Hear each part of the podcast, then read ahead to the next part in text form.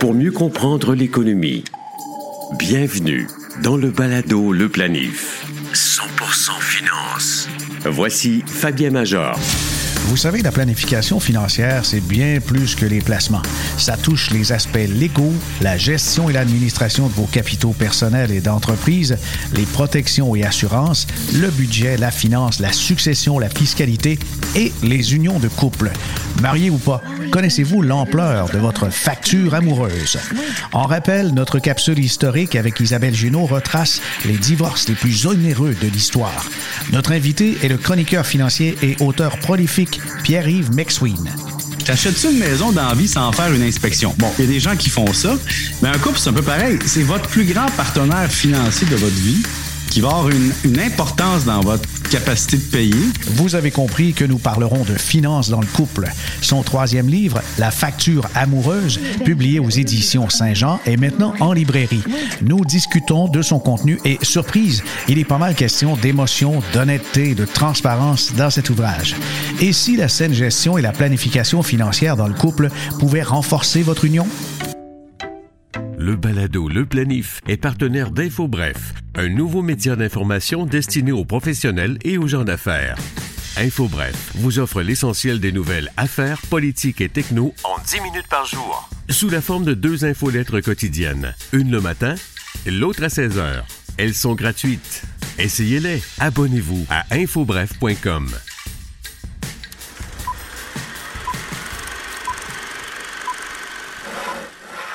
Divorcer, ça coûte cher. Encore plus cher lorsqu'on est une célébrité ou le fondateur d'une entreprise prospère. Au fil du temps, plusieurs divorces ont été largement médiatisés en raison de l'ampleur des fortunes à diviser entre les ex-conjoints.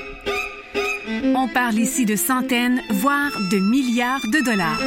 Le divorce le plus coûteux de l'histoire revient à Jeff Bezos, fondateur d'Amazon, et sa partenaire de longue date, Mackenzie Scott.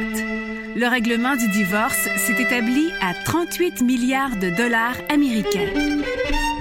Jeff Bezos est tout de même demeuré parmi les plus riches alors que Mackenzie se hisse dans le top 3 des femmes les plus fortunées. Vient ensuite le divorce d'Alec et Jocelyn Wildenstein, un divorce évalué à 3,8 milliards en 1999. Une pension alimentaire de 100 millions de dollars par année a aussi dû être versée pendant plus d'une décennie. Plusieurs célébrités bien connues ont également passé dans le tordeur du divorce. La séparation de Mel Gibson lui a coûté 425 millions. Michael Jordan, 168 millions. Tiger Woods, 100 millions. Et Madonna, plus de 75 millions. Toutes les histoires d'amour ne finissent pas ainsi, mais lorsque c'est le cas, il vaut mieux avoir les poches profondes. Par précaution, avant d'unir sa destinée, consultez un bon planificateur financier qui vous présentera toutes les nuances et implications financières et fiscales des unions de couple. Le balado Le Planif.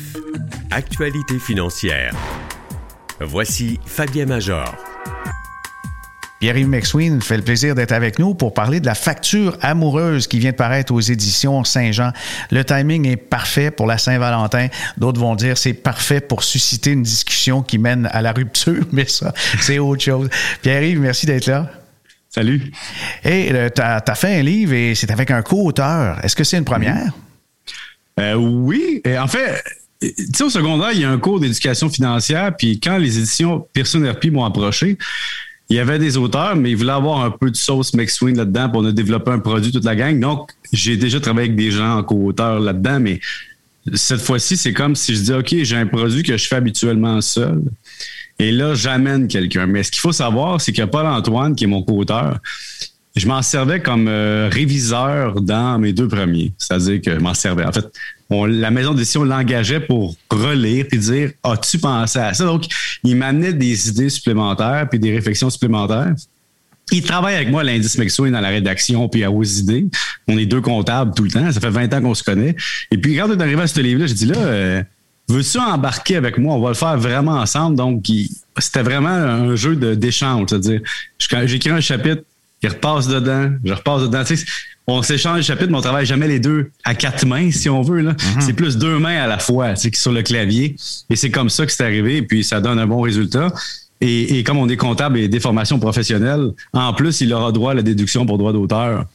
Puisque Magnifique. fiscalement, c'est un comptable, donc il va pouvoir essayer une nouvelle affaire fiscale sur son rapport, sur sa déclaration de revenus. Mais ça fait 20 ans que vous connaissez. Vous avez enseigné, euh, je crois, au même collège? En fait, on a été ensemble chez, on s'est connus chez Ernst Young à l'époque, qui s'appelait pas EY, mais Ernst Young. Après ça, on a travaillé ensemble dans le milieu bancaire, Banque Laurentienne et, et autres mandats. On a fait des, des, des, présentations ensemble sur de la formation. On a travaillé ensemble au Cégep de la Nosière, à l'Assomption. Et puis, il a travaillé avec moi sur l'indice On a travaillé ensemble sur les livres. Donc, il est toujours là, quelque part. C'est comme le ascenté de Fabien Major. C'est à, côté, là, ça vient ensemble. Tu sais. bon, bon, bon, Il a plugué quelque chose que je ne plug pas habituellement. Ah, je le fais. Non, mais je veux dire, dans le fond, c'est comme un collègue de bureau. Tu sais, dans le fond, probablement que. Il y a des gens avec qui tu fais un bouncing wall, c'est-à-dire qu'ils te servent de réflexion. Euh, puis c'est des gens de confiance. Ben, c'est ça. Oui, c'est ça. Euh, il y a des muses aussi euh, dans, la musique et euh, auprès. Alors, c'est un peu ta muse. disons que c'est mon un collaborateur. Je sais pas que c'est ma muse. Là, on n'a pas de relation à ce niveau-là, mais non, disons qu'on est, on est, on, fait une bonne équipe professionnelle. Ok. Mais pour faire une équipe professionnelle comme ça, qui traite de la facture amoureuse comme telle, d'où est venue l'idée de, de, traiter d'union et de finances et de comptabilité? Ben, ça, c'était une idée que j'avais dès le départ parce que quand j'ai fait, quand j'ai signé mon premier livre chez Saint-Jean, j'avais une trilogie en tête. Donc, les trois livres que vous voyez là, ça fait longtemps qu'ils sont planifiés. C'est juste que le troisième... as-tu vraiment besoin? Liberté 45, puis là, la facture amoureuse. Mais la facture amoureuse, ça se peut être le deuxième. Mais à cause du droit familial que je voyais venir, à cause de, de timing, il y a plein de raisons qui font en sorte que le sujet était beaucoup trop lourd au moment où j'avais l'énergie pour l'écrire. Alors, j'ai dit, je vais faire le 3 avant le 2. Mhm. Alors, je suis arrivé à mon éditeur, je l'ai surpris en disant, ben, le bleu va venir avant le rouge.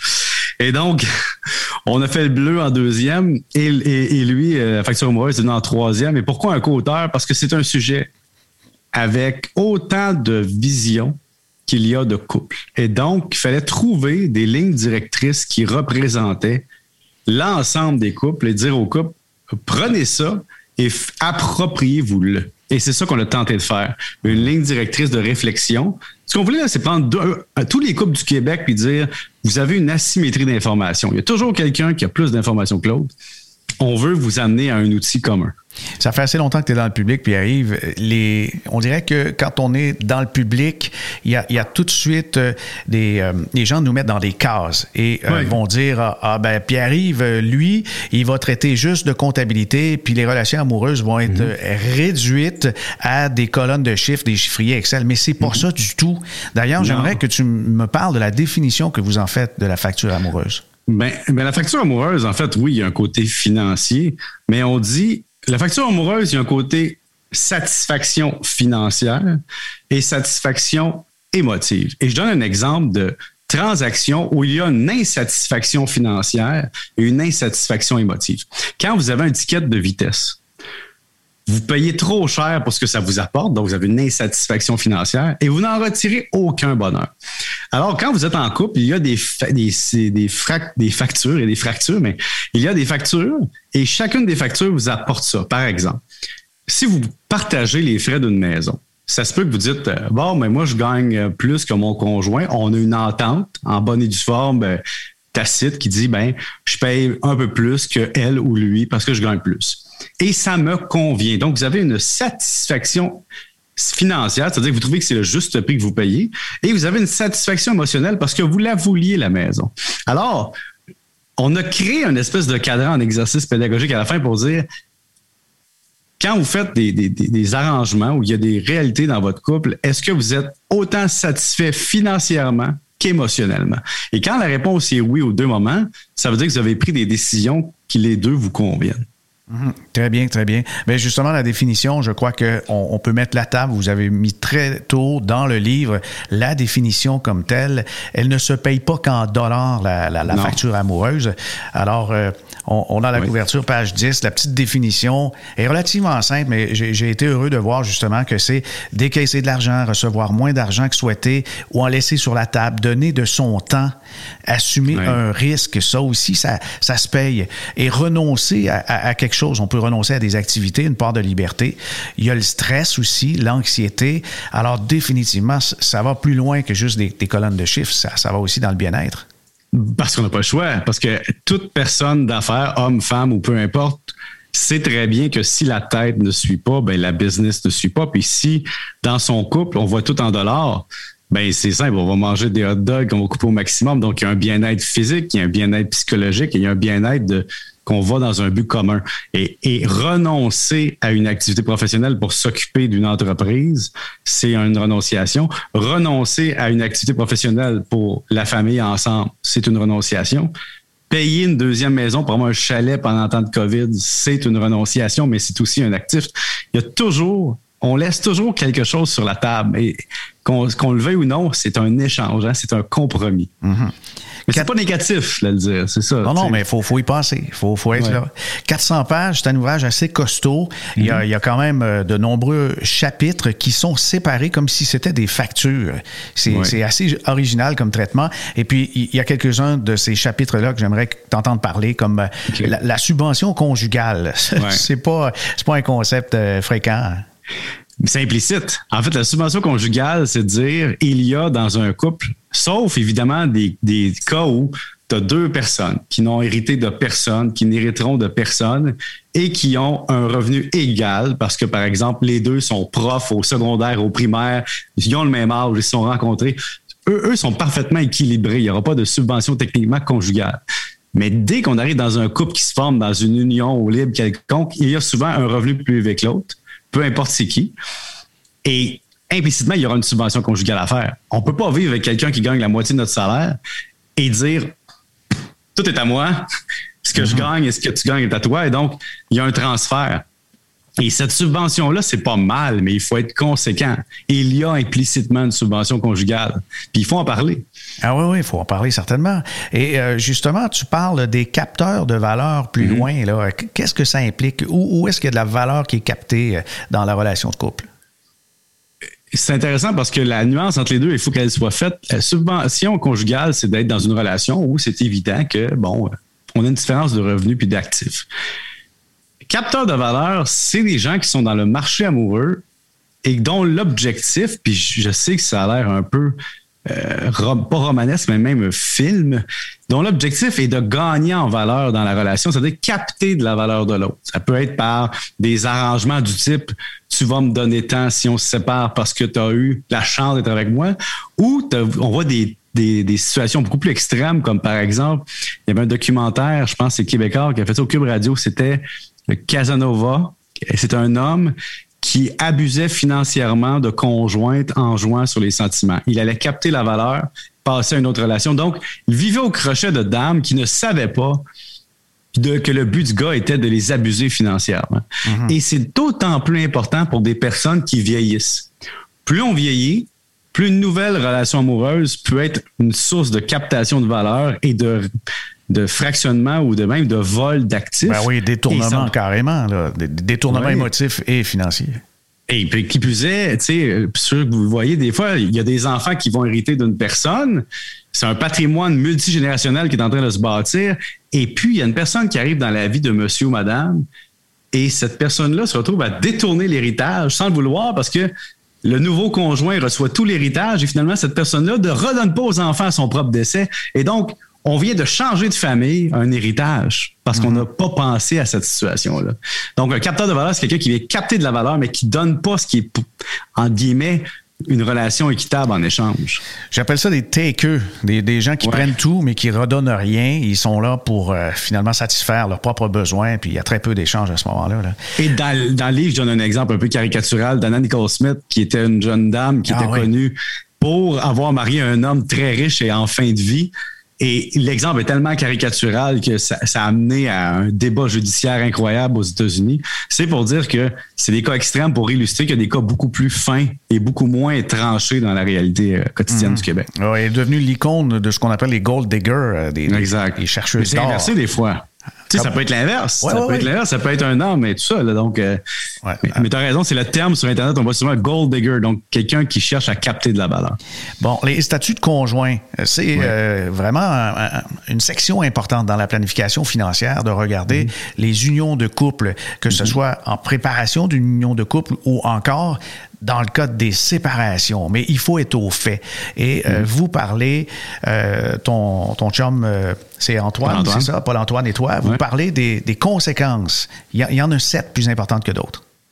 Ben, il y en a plusieurs. Tu sais, il y a, euh, je ne sais pas tous par cœur sur le bout des doigts, mais je te donne un exemple. Les, surtout les familles reconstituées, euh, les allocations canadiennes, ça c'est vraiment, puis les allocations famille. Si vous avez des enfants d'une première union, puis vous vous matchez, vous allez perdre de la valeur parce que le revenu de votre nouveau conjoint va rentrer dans le calcul gouvernemental. Ça, c'est ça, ça frappe l'imaginaire parce qu'il y a beaucoup de gens qui, qui, les réalisent une fois fait.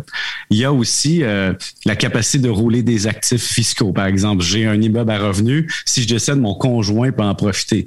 Si j'ai un régime de retraite, ben, il y a des régimes de retraite qui ont leurs propres règles. Il faut que le conjoint soit conjoint de fait avant telle date, pendant ton. Il y a des règles précises. Il y a le régime des rentes du Québec qui dit Hey, savez-vous qu'il faut que vous cohabitiez trois ans pour que votre régime soit transférable au survivant qui est votre conjoint? Et il y a une dame qui m'a donné un exemple un jour. Elle dit, euh, Pierre-Yves, elle dit, moi, suis en amour avec un policier depuis des années. Nous sommes conjoints, officiellement, dans la société. Mais on vit pas ensemble parce qu'on s'aime assez pour pas vivre ensemble. Dans le sens qu'elle disait, on a besoin de chacun de notre espace. Puis là, elle dit, à cause de son régime de retraite, qui vaut cher, monsieur a 50 ans, prend sa retraite. Si je ne vais pas vivre avec pendant un an, puis que je ne deviens pas conjoint de fait officiel pour le régime de retraite, je n'ai pas droit à sa retraite s'il meurt écrasé. Hmm. Et donc, elle, elle voyait le patrimoine qui s'écroulait si elle ne devenait pas conjointe officiellement selon les règles. Et là, ce que je montre dans ce chapitre-là, ce qu'on montre, c'est qu'il y a des règles fiscales, il y a des règles légales, puis il y a des règles de certaines choses. Donc, ça fait, il y a énormément de conséquences à pas gérer son statut de conjoint de fait. Planifier mieux. Avec le balado Le Planif. L'amour, quand ça se présente, ben évidemment, tout est rose et puis on fait confiance. Mhm. Des fois, on fait trop confiance. Des petites tricheries, c'est des choses à surveiller dans les relations de couple puisque c'est de, petits gestes de rien mhm. peuvent contaminer. Puis là où tu allumes des, des, lumières rouges, c'est au niveau des comptes conjoints. Les petites tricheries arrivent souvent à l'intérieur du compte conjoint. Mais je donne un exemple que j'ai vu. Tu as deux personnes qui contribuent au compte conjoint mais la deuxième personne ne surveille pas le compte conjoint. Elle dit, bon, ça coûte par exemple 2000 euh, par mois l'hypothèque, tous les frais, donc on paye chacun 1000 dollars, mais on dépose chacun, disons, je sais pas moi, 1500 dans le compte. Et donc, il y a 3000 qui rentrent dans le compte, 2000 qui sortent, il y a un 1000 c'est ça notre épargne pour notre budget euh, vacances, notre budget. Bon. Puis le temps passe, euh, on cumule dans le compte conjoint, on fait un effort de. Mais ce que la dame ou le monsieur se rend pas compte, c'est que l'autre conjoint ou, ne voit pas la chose de la même façon et donc dépense cet argent-là. Et comme une des deux personnes n'a pas accès au compte, parce qu'elle l'a pas demandé, elle ne vérifie pas ce qui se passe dans le compte. Alors, tu as un des deux conjoints qui vit un train de vie avec le compte conjoint, L'autre conjoint voit des dépenses supplémentaires arriver, il dit Ah, je vais les payer, on se rembourse avec le compte conjoint éventuellement. Un peu de laxisme dans la gestion, et deux, trois ans plus tard, qu'est-ce qui arrive? Le compte conjoint est vide, la marge de crédit conjointe est, remplie, et il y a des comptes à recevoir d'un des deux du compte conjoint parce qu'on a payé d'autres choses à côté. Et là, une séparation arrive, et là, c'est le, le poteau rose, puis là, c'est la chicane. Tu es allé dans l'extrême où il y avait, par exemple, les taxes municipales impayées qui ont conduit à un avis de saisie et puis l'autre, bien sûr, euh, il tombe en bas de sa chaise. Ça, ça, ça c'était pas un cas de compte conjoint, c'est un cas de. Tu as un conjoint qui paye les comptes. Ah oui, oui, c'est ça. C'est simplement un payeur de compte. C'est lui qui, ou elle qui centralise euh, l'information. Mais pendant un an, ne paie pas le compte de taxes. Un an et demi, reçoit les avis, puis tu sais, mets ça de côté, mets ça de côté, mets ça de côté. Et à un moment donné, ben là, il y a un avis. Tu sais, les fameux avis de la ville, votre maison est à vendre, puis que la personne ne le sait pas. J'ai vu des gens aussi qui avaient des assurances, tu sais, des assurances habitation. C'est niaiseux, mais imagine le scénario catastrophe. Ici, je suis dans ma maison, euh, je suis dans mon duplex, euh, je ne paye pas les assurances habitation. au bout d'un an, mon assureur va dire, ben, t'es en, t'es en défaut et non seulement t'es défaut, tu dépasses, tu es rendu une créance douteuse, puis là, on ne t'assurera plus à partir de telle date Mhm. et tu ne fais rien. Oh. Qu'est-ce, qui arrive? Ben là, si l'immeuble passe au feu, il y a, il y a un problème. Puis on va aller encore plus loin que ça. Euh, d'autres tricheries qui étaient intéressantes aussi, c'est de dire, il y avait une personne qui m'avait parlé que son conjoint euh, faisait déposer ses relevés de carte de crédit de d'autres institutions que leur principale au bureau, chez ses parents. Et donc, la personne, mettons, qui est, à- disons un exemple, elle est à la Banque nationale, donc ils sont deux à la Banque nationale, mais il y a des cartes de crédit à Royal, il y a des, des comptes ailleurs en parallèle, Ah ouais. et il y a une vie parallèle qui se Ah, vit. c'est un stratagème, là, carrément. Là. Ben, c'est un stratagème de de, de, de, de pas divulguer l'information et c'est pas problématique tant aussi longtemps. Ben, c'est problématique parce que c'est une tricherie, mais c'est pas problématique tant aussi longtemps qu'il n'y a pas de conséquences pour le conjoint. Mais les conséquences arrivent au décès, à la séparation ou lorsqu'il y a un refinancement à faire ou tu arrives chez le banquier avec ton conjoint puis là tu dis bon, il faut hypothéquer 100 000 là, pour les rénaux. Ah, monsieur passe pas au crédit. Mais comment ça? C'est parce qu'il y a 30 000 piastres de carte de crédit en souffrance. Oh! Et tu tu m'amènes sur un sujet important parce Ouais. que en lisant euh, votre livre euh, de, de Paul-Antoine et toi, Mm-hmm. on, on s'aperçoit que peu importe la- le type de relation, il y aura une facture quelque part. Oui, il n'y en a pas de situation égale à égale. Ça, ça, ça se produit pas. On n'a pas tout à fait le même âge, etc. Alors, tant qu'à y être, pourquoi pas, quand ça commence à être sérieux, de faire ce qu'on appelle en, en- en bon français le due diligence, la vérification diligente. Ouais. Comment on fait ça, la, la vérification Ouais, le- de conjoints? Les gens, ont, les gens ont un peu paniqué avec ça parce qu'évidemment, à la télévision, dans les entrevues, tu rencontres quelqu'un, tu lui demandes des preuves. C'est pas comme ça que je le présente dans le livre. C'est qu'en fait, oui, on rencontre quelqu'un, on vit d'amour et d'eau fraîche, on mange pas trop pendant une couple de semaines, on est heureux.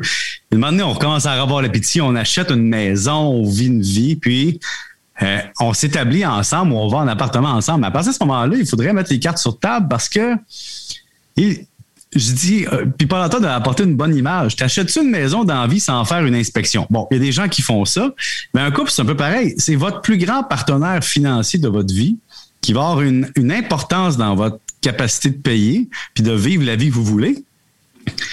Mais juste avoir la preuve que tout va bien. Tout le monde a envie des petites infidélités financières du type, il y a souvent des dames qui me disent, je cache ça à mon conjoint parce qu'il veut pas. Exemple, beaucoup de dames vont au salon de coiffure et mettre ça sur deux cartes de crédit. Une qui passe dans les que la personne peut voir et l'autre va être paiement avec Interac ou va être content pour que la facture soit ne crée pas de chicane dans Ouais, le couple. de 125 au lieu de 250. Exact. Et là, quand on arrive à des affaires plus importantes, on dit au monde, mais tu sais, combien gagne votre conjoint? Ah, ben, je ne sais pas. Mais comment ça, vous ne savez pas? Ben, on a commencé à faire nos déclarations de revenus, mais on s'envoie la ligne un tel. OK. Mais une fois que vous êtes ensemble, là, les revenus, les dépenses, tous ces actifs, tous ces passifs, moi, ça se parle. Puis moi, je, moi, je problème, c'est que je suis comptable. Évidemment, c'est comme toi, Fabien, parler d'argent dans, dans ta vie professionnelle, c'est comme de facto. Ouais. Et donc, quand j'arrive avec mes amis, j'ai été longtemps un confident, un, un conseiller, un question, me questionnait sur des choses. Et donc, moi, j'en parle tout le temps. Donc, si les gens qui vivent avec moi veulent en parler, je vais en parler à tous les jours. Mais là, le chroniqueur, à un moment donné, doit lâcher son micro puis couper le gazon puis euh, entretenir la piscine. Mais il en demeure pas moins que je pense qu'on le dit de façon honnête. Puis la meilleure façon de le présenter, moi, je pense, c'est de dire, regarde, moi, j'ai envie de te présenter. Je- si la personne ne dit pas, je veux voir tes affaires, c'est voici ce que j'ai. Je vais te le montrer. Puis, je voudrais qu'on fasse cet exercice-là, pas parce que je te fais pas confiance. C'est parce que je pourrais pas dire que je l'ai pas vu. Puis, si tu as, si as confiance en l'autre personne, puis tu veux t'établir avec elle, pourquoi tu veux y cacher quelque chose? Ben, c'est ça, ça se présente aussi dans l'autre sens en disant parce que je te fais confiance et parce qu'on se fait confiance, Ouais. on, on doit être un livre ouvert et puis aussi bien ou- ou- ouvrir le livre de banque. Euh, tu, tu fais, à un moment donné, euh, tu présentes un exemple sur le cas du CELI où dans le couple, on se questionne à savoir si on rembourse euh, rapidement, le plus possible, l'hypothèque ou remplir le CELI. Mais là, il y a un guise sous roche. Si, si, Ouais. si quelqu'un dirige ça dans son CELI, des fois, il y a quelque chose en, en euh, il y a- il y a quelque chose de côté, là. Ce qu'il faut savoir, c'est que le- le- la séparation de biens, quand on se séparait, on a deux choix. La société d'acquis qui est par défaut si vous ne faites pas de choix, et la séparation de biens qui est un autre régime matrimonial. Ouais, quand on est marié. Et quand on est marié. Quand séparation de biens, le CELI ne fait pas partie des choses qu'on sépare avec son conjoint si on, quand on, met fin à l'union. Et donc, le CELI t'appartient, c'est un bien qui est à toi. Quand on arrive dans la société d'acquet, le CELI fait partie des actifs communs à partager éventuellement, mais la plus-value du CELI. Donc, depuis. Mais là, là où un avocat m'a amené un bémol, il dit oui, mais s'il y a des dettes ailleurs, ben, ça fait partie des actifs à, à si on veut. Donc, c'est pas comme le REER, c'est pas le même mécanisme de protection en cas de faillite ou autre, ou la maison. Et donc, tu peux pas dire que c'est équivalent au niveau légal. Je trouve ça très intéressant. Alors, je vais donner le cas d'un gars ou une dame qui décide de remplir son CELI, qui dit à sa conjointe ou à son épouse ou son époux, remplis ton REER, on va avoir les deux. Un an plus tard, il y a séparation. Le REER fait partie du patrimoine familial. On le sépare. Mhm. Le CELI est en séparation de biens. Il conserve son CELI. Et donc, on vient de prendre une, quelque chose qu'on croyait que les deux faisaient partie de la protection commune, puis on a protégé sa partie puis on a introduit la partie de l'autre dans notre patrimoine. Même chose pour la maison. Si vous dites à votre conjoint, je veux qu'on rembourse rapidement la maison, mais vous voulez ajouter de la valeur au patrimoine parce que ce qui se sépare à la vente d'une maison, c'est actif moins les dettes. donc, plus vous payez votre maison vite, plus vous accélérez la contribution au patrimoine. Est-ce que c'est ça que vous voulez? Je sais qu'il y en a qui disent, mais voyons donc, penser à ça quand tu es marié, c'est comme penser à la fin. Mais un avocat m'a dit, un contrat de mariage ne sert à rien d'autre qu'à séparer des actifs en cas de séparation. Et donc, si vous vous mariez, c'est parce que vous voulez prévoir la séparation. Mhm. Parce que si vous pensez être ensemble le restant de vos jours, puis que vous allez vous partager la vie, vous n'aurez pas besoin d'utiliser le contrat de mariage. Ouais. Et, c'est pour un mariage, c'est un contrat de protection de l'autre, en fait. Bien sûr. Et à, ce chapitre-là, euh, Pierre-Yves, moi, je, conseille le livre vraiment à, tous ceux qui sont mm-hmm. en union, qui souhaitent de l'être. Et il euh, faut le présenter comme étant un geste de confiance, en disant, je pense que ce sont des sujets à aborder parce qu'on fait un bout de chemin ensemble, on veut qu'il soit réussi. Tu as euh, abordé le, mariage avec les complexités, tout ça. Puis maintenant, en terminant, je veux t'envoyer des, des termes des mots en rafale et que tu me dises qu'est-ce que ça résonne. Question de, te connaître. Les gens te connaissent bien, mais on, va peut-être en savoir davantage. Si, je t'envoie le mot cadeau, qu'est-ce que ça signifie pour toi? Euh, ah, cadeau. Ben, rapidement. Ben, cadeau, c'est donner de la valeur à quelqu'un d'autre en échange d'une satisfaction d'avoir donné. c'est beau. Placement sécuritaire. Euh, pour moi, un certificat de placement garanti, c'est trop sécuritaire en fonction de l'âge. Donc, pour moi, un placement sécuritaire, c'est un placement qui, en moyenne, donne un rendement qui augmente tout le temps sans prendre un risque indu. La richesse. La richesse, c'est la richesse, pour moi, c'est la liberté. Et la, pauvreté. Et la pauvreté. Pardon? Et la pauvreté. C'est le manque de liberté. Si tu es pauvre, c'est parce que tu es dans une condition financière qui t'empêche de prendre des choix qui te sont propres. Quel mot ou phrase te vient en tête si je te dis coach immobilier? Et là là. Il y en a des bons qui sont sincères, mais le scheme, mais pourquoi je critique envers les coachs immobiliers, c'est pourquoi tu fais une formation à 3000 dollars si tu peux l'écrire dans un livre à 24,95 si ce n'est que c'est pour faire de l'argent parce que dans le fond si tu me dis que tu as des secrets puis que tu veux vraiment aider les gens, puis tu veux pas aller les aider à mettre du placement privé pour ton propre bien, écris un livre avec tous tes secrets puis vends-le puis les gens vont s'en servir. Si tu as besoin de faire des, des bootcamps ou des fins de semaine à 2000 pièces ou des formations, c'est parce que tu es en train de vendre beaucoup d'argent pour la valeur que tu donnes, je pense. Crédit. Crédit, c'est un outil. Ce n'est pas euh, quand c'est bien utilisé. Fait pour moi, crédit égale investissement. Et l'argent, qu'est-ce que c'est? L'argent, c'est une façon de ne pas faire du troc. dans le fond, l'argent, c'est un fractionnement de pouvoir d'échange. Si vous avez une maison, pouvez pas la vendre en petits morceaux. Mais si vous avez 500 000, vous pouvez faire 500 dépenses de 1000 dollars. Et donc, ça donne de la liberté de l'argent. Ce n'est pas, je n'ai jamais fantasmé sur l'idée d'accumuler un moton de cash, mais d'avoir la liberté de me servir de l'argent, c'est quand même fantastique. Et la crypto? De l'inconnu, de la volatilité, donc du rendement potentiel très élevé, du rendement risqué aussi dans l'autre sens, et un peu de Far West encore. Je dirais que il y a trop de crypto. Si on me disait il y a 200 cryptos dans le monde, je dirais OK, tu sais. Mais quand je vois des projets de crypto ou de ou de comptes ou de on ajoute les NFT puis les, les environnements parallèles puis le metaverse puis tout ça puis là on me dit tout a pris de la valeur, je dis revenons au fondamental. Au bout du compte, il y a une activité humaine qui génère des revenus pour expliquer tout ça. Est-ce que l'activité humaine peut expliquer tout le cash qu'il y a là-dedans? Ou les capitaux, c'est off demande. Hein. Donc, si on arrête d'y croire, on arrête d'y croire, puis c'est fini. C'est vrai. Merci beaucoup, Pierre-Yves, de ton temps. Merci à toi. C'est fascinant. Puis définitivement, la facture amoureuse, vous allez trouver votre compte si vous êtes en couple ou vous souhaitez le devenir. Et si vous êtes entrepreneur, vous allez peut-être avoir une autre réalité de, de vision de votre entreprise, qu'elle vous appartient à 100 Ah oui, ben, je- oui, Ça complète notre podcast pour aujourd'hui. N'oubliez pas, nous avons maintenant du contenu vidéo, extrait ou complémentaire à l'audio. Vous y accédez via vimeo.com baroblique Fabien Major. Pour les archives de nos épisodes, rendez-vous sur la page baladoleplanif.com. Tous nos podcasts et les liens d'information complémentaires s'y trouvent. Le balado Le Planif s'emporte partout grâce à SoundCloud, Apple et Google Podcast et Spotify. Ici Fabien Major. À bientôt.